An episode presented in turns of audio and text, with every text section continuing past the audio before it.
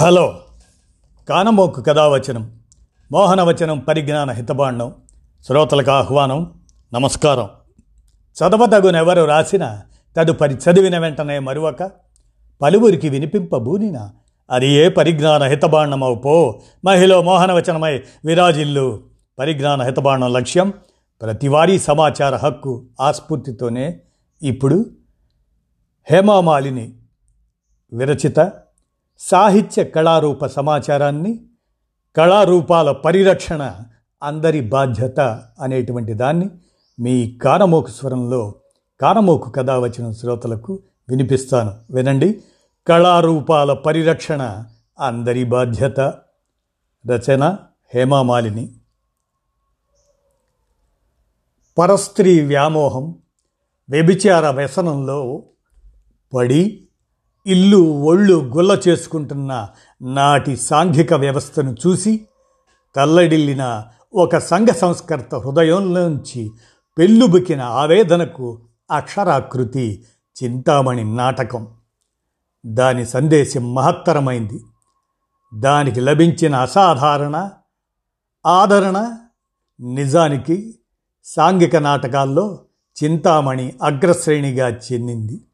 ఆ నాటకకర్త మహాకవి కాళ్ళకూరి నారాయణరావు వరవిక్రయం మధుసేవ ఇటువంటి తన ఇతర నాటకాల్లోనూ సాంఘిక దురాచారాలకు వ్యతిరేకంగా అక్షరాయుధాలను సంధించారు. ఈరోజు మనం చూస్తున్న చింతామణికి పంతొమ్మిది వందల ఇరవై మూడు నాటికే సుమారు నాలుగు వందల యాభై ప్రదర్శనలు పూర్తి చేసుకున్న అసలు రచనకు పోలికే లేదు. లీలా సుకుడి కథ ఆధారంగా అద్భుత ప్రణాళికతో కాళ్ళకూరి రచించిన చింతామణి నాటకంలో వేలెత్తి చూపించేందుకు ఏ దోషం లేనందువల్లనే రంగస్థల వేదికపై విశేషంగా రాణించింది. సందేశాత్మకమైన పద్యాలు హాస్యరసపూరితమైన సన్నివేశాలతో ప్రజలను విపరీతంగా ఆకర్షించింది. కాలక్రమంలో ఆ నాటకంలో విపరీత మార్పులు చోటు చేసుకున్నాయి. ఫలితంగా ఒక సామాజిక వర్గాన్ని కించపరిచేలా ఉంది అన్న విమర్శల కారణంగా చింతామణి నాటక ప్రదర్శనను ఆంధ్రప్రదేశ్ ప్రభుత్వం ఇటీవలే నిషేధించింది. అయితే నిషేధించవలసింది దానిలోని చెడుపోకడలనే తప్ప పూర్తి నాటకాన్ని కాదు. నిషేధానికి కారణమైన సుబ్బిశెట్టి పాత్ర చింతామణిలో ఒకటి అది ముఖ్య పాత్ర కాదు. సుబ్బిశెట్టి పాత్రధారి కాళిదాస్ కోటేశ్వరరావు అతని నటన ఆ నాటకానికి గొప్ప ఆకర్షణగా నిలిచినప్పటికీ సంభాషణల్లో సభ్యతకు లోటు ఉండేది కాదు. చౌకబారు చేష్టలకు తావుండేది కాదు. చింతామణి బిళ్ళోమంగళుడు నాటకంలో నాయిక నాయకులు. భవానీ శంకరం మరో ముఖ్య పాత్ర. చింతామణిగా బుర్రా సుబ్రహ్మణ్య శాస్త్రి ఆమె తల్లి శ్రీహరి పాత్రలో సూరవరపు వెంకటేశ్వర్లు నటిస్తుంటే కన్నుల పండవగా ఉండేది. ఎన్నో సందర్భాల్లో ఆ నాటకం కన్నీళ్ళు తెప్పించేది. చివర్లో బిల్వమంగళుడు వైరాగ్య సంపన్నుడై లీలాసుకుడిగా మారిపోవడం ద్వారా అద్భుతమైన ముగింపుతో నాటకం గొప్పగా రక్తి కట్టేది. ఆ రోజుల్లో చింతామణి పాత్రధారులకు సినీ తారలతో సమానమైన గుర్తింపు ఉండేది. ప్రజలంతా మెచ్చుకున్న చింతామణి నాటకాన్ని పంతొమ్మిది వందల ముప్పై మూడులో ఒకసారి పంతొమ్మిది వందల యాభై ఆరులో మరోసారి చలనచిత్రాలుగా రూపొందించారు. రెండో దానిలో భానుమతి ఎన్టీఆర్ నాయికా నాయకులుగా రేలంగి సుబ్బిశెట్టిగా ఋష్యేంద్రమణి శ్రీహరిగా అమోఘమైన నటనను ప్రదర్శించినా నాటకానికి దక్కిన ప్రజాదరణ సినిమాలకు లభించలేదు. శ్రీరామనవమి పందిళ్ళలో దసరా నవరాత్రుల్లో ఆ రోజుల్లో చింతామణి నాటకాన్ని విధిగా ప్రదర్శించేవారు.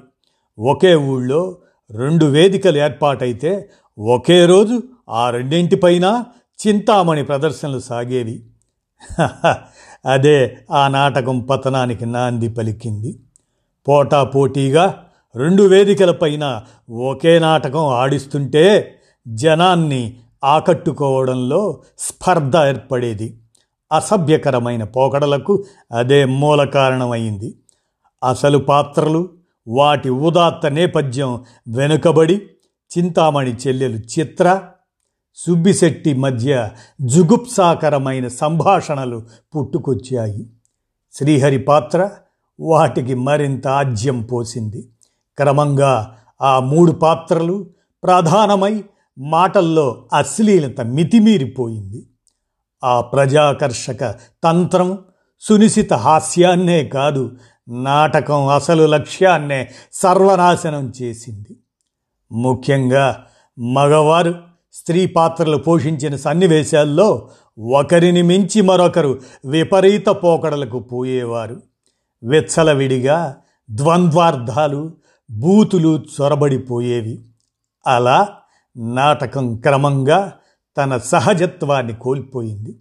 సందేశం సంగతి ఎలా ఉంచి సరసతను సైతం చేజార్చుకొని నాటకం మొత్తం రసాభాసగా పరిణమించింది.